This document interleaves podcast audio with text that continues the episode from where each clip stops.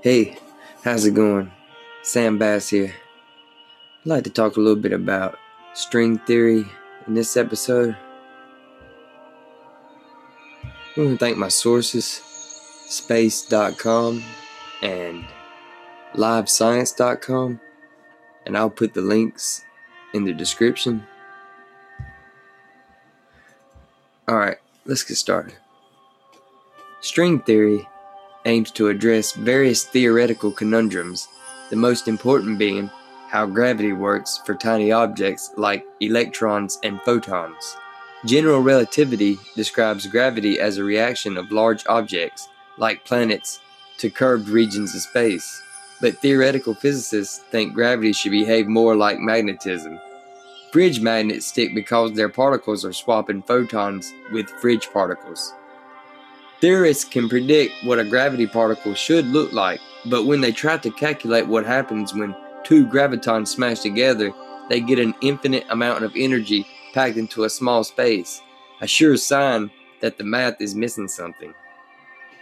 String theory is the attempt to unite the two pillars of 20th century physics, quantum mechanics, and Albert Einstein's theory of relativity it tries to do so by proposing that particles are one dimensional, string like entities whose vibrations determine the properties of the particles, including their mass and charge. This counterintuitive idea was first developed in the 1960s and 70s when strings were used to model data coming out of subatomic colliders in, in Europe. Strings and only strings can collide and, and rebound cleanly without implying physically impossible in, infinities. String theory changes the scene on the standard description of the universe by replacing all matter and force particles with just one element tiny vibrating strings that twist and turn in complicated ways that, from our point of view, look like particles.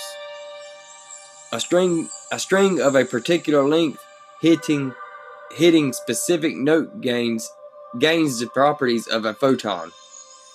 and another string folded and vibrating with a different frequency plays the role of a, a quark.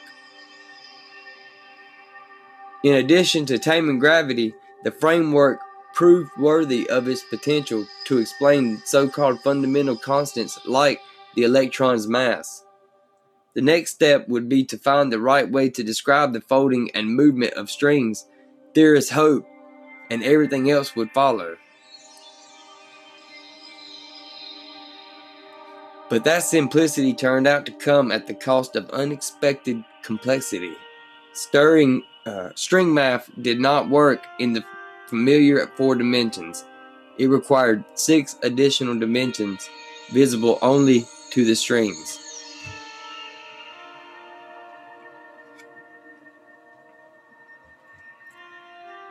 Adding to the headache, physicists had come up with five conflicting string theories by the mid 1980s. Over the next decade, scientists exploring the relationships between the five theories began to find unexpected connections, which Edward Witten, a theorist at the Institute for Advanced Study in Princeton, New Jersey, gathered up and presented at a 1995 string theory conference at the University of Southern California.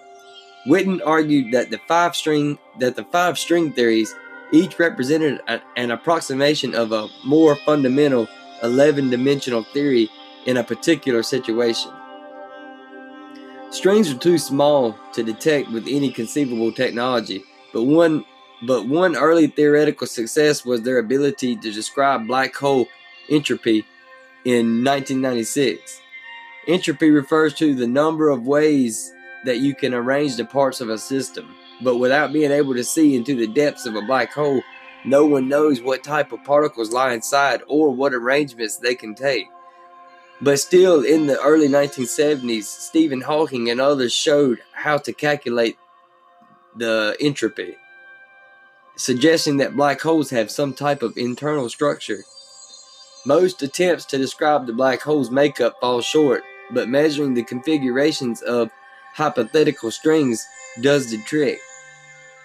String theory has been able to give a spot on counting, Taylor says, not just roughly getting it right.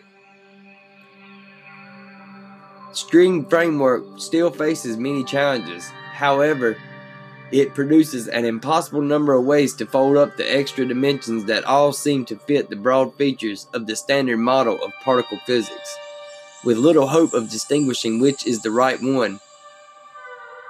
The models also don't seem to describe an expanding universe.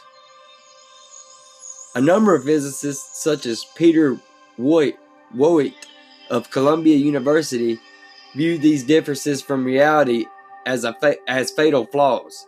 The basic problem with string theory unification research is not that progress has been slow over the past 30 years, he wrote on his blog, but that it has been negative, with everything learned showing more clearly why the idea doesn't work.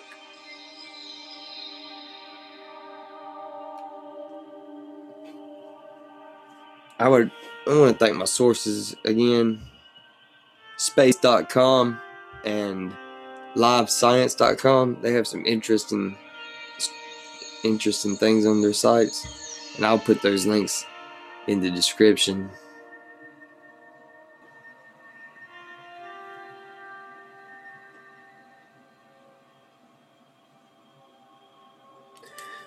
Alright, so I'm, I'm gonna wrap this episode up.